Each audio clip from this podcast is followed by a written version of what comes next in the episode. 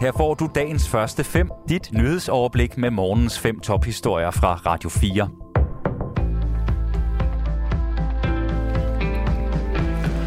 Det er onsdag den 23. november. Mit navn er Thomas Sand. Igen og igen sker det i butikker over hele landet. Mindreårige forlanget alkohol og tobak over disken, som de ellers ikke burde kunne købe. For at komme det overlange problem til livs, bør man ifølge butikker, læger og bryggerier se på, om alderstjekket i butikken kan gøres digitalt. I stedet for at den ansatte bag kassen skal se på kunden, vurdere kundens alder og eventuelt bede om at se ID, bør det ifølge forslaget flyttes over til en digital løsning. Når eksempelvis en flaske vodka scannes, skal man på kasseapparatet kunne se, at der er tale om en vare, der kræver en vis alder, 18 år, for at købe. Når kunden bruger et betalingskort, skal den digitale løsning tjekke hos kundens pengeinstitut, om kunden er de fornødne 18 år. Er det ikke tilfældet, skal købet afvises. Modellen vil ikke løse alle problemer, og betaler man eksempelvis med kontanter eller en voksens betalingskort, vil købet stadig kunne gå igennem. Men Claus Bølund Nielsen, der er vicedirektør i de samvirkende købmænd, er overbevist om, at det vil gøre en forskel, hvis det bliver til virkelighed. Vi har et problem i butikkerne med, at der er for mange unge, der får lov til at købe alkohol og tobak. Samtidig så er Danmark blandt de lande i hele verden, der er allerbedst til at tage ny teknologi til sig. Det er noget, forbrugerne er rigtig gode til, det er noget, erhvervslivet er rigtig gode til. Derfor så mener vi, at vi bør kigge i den retning for at undersøge, om ikke det er muligt at bruge ny teknologi, når man skal øh, hindre børn og unge i at få alkohol og Ukraines præsident Volodymyr Zelensky siger, at Rusland forsøger at bruge vinteren som et masseødelæggelsesvåben ved at ødelægge Ukraines energiinfrastruktur.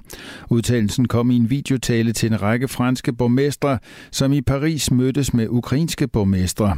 For at kunne overleve denne vinter og forhindre Rusland i at gøre kulden til et instrument for terror og underkastelse, har vi brug for en masse hjælp og udstyr, siger Zelensky. I talen opfordrer han de franske lokalpolitikere til at sende general generatorer, støtte til minerydning og udstyr til redningsmandskab og førstehjælp. USA's højesteret har afgjort, at en komité i repræsentanternes hus skal have udleveret Donald Trumps skatteregnskaber. Susanne Dikemar har mere. Afgørelsen i højesteret er et nederlag for den tidligere republikanske præsident. Trump hævdede, at kravet om at få udleveret hans skatteregnskaber var politisk motiveret. Højesteret var Trump og hans advokater blevet bedt om at haste behandling en anmodning om at få blokeret for udleveringen af skattedokumenterne. Udvalget i repræsentanternes hus har tidligere ved en lavere retsinstans fået medhold i kravet om at få skatteregnskaberne udleveret. Republikanerne sikrede sig et snævert flertal i repræsentanternes hus ved midtvejsvalget tidligere i denne måned. Partiet får i januar kontrol med det udvalg, som har bedt om at få skatteregnskaberne fra Trump udleveret. Trump er den første præsident i fire årtier, som har afvist at offentliggøre sine indbetalinger til skattevæsenet. Den afgående brasilianske præsident Jair Bolsonaro bestrider sit tab ved præsidentvalget og beder myndighederne om at slette stemmer, der er afgivet elektronisk. Ifølge Reuters har Bolsonaro indgivet en klage til landets føderale valginstans. Det har han gjort, fordi han ønsker en ekstraordinær verificering af valgresultatet. Bolsonaro tabte i oktober til Lula da Silva.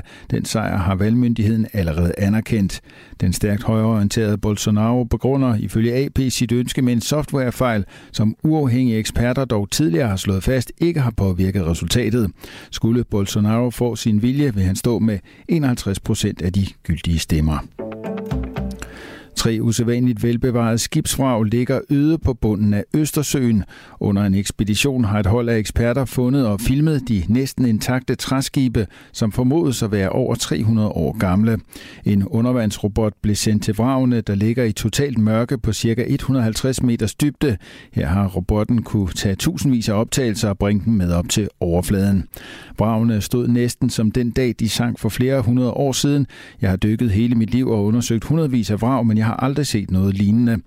Skibene stod som var de lige blevet forladt, siger Gert Norman Andersen, der er leder af ekspeditionen. To af skibene er ifølge museumslederen med stor sikkerhed fragtskibe fra Holland. Det tredje skib, der er det største af dem, formodes at være skandinavisk. Dagens første fem er tilbage igen i morgen tidlig.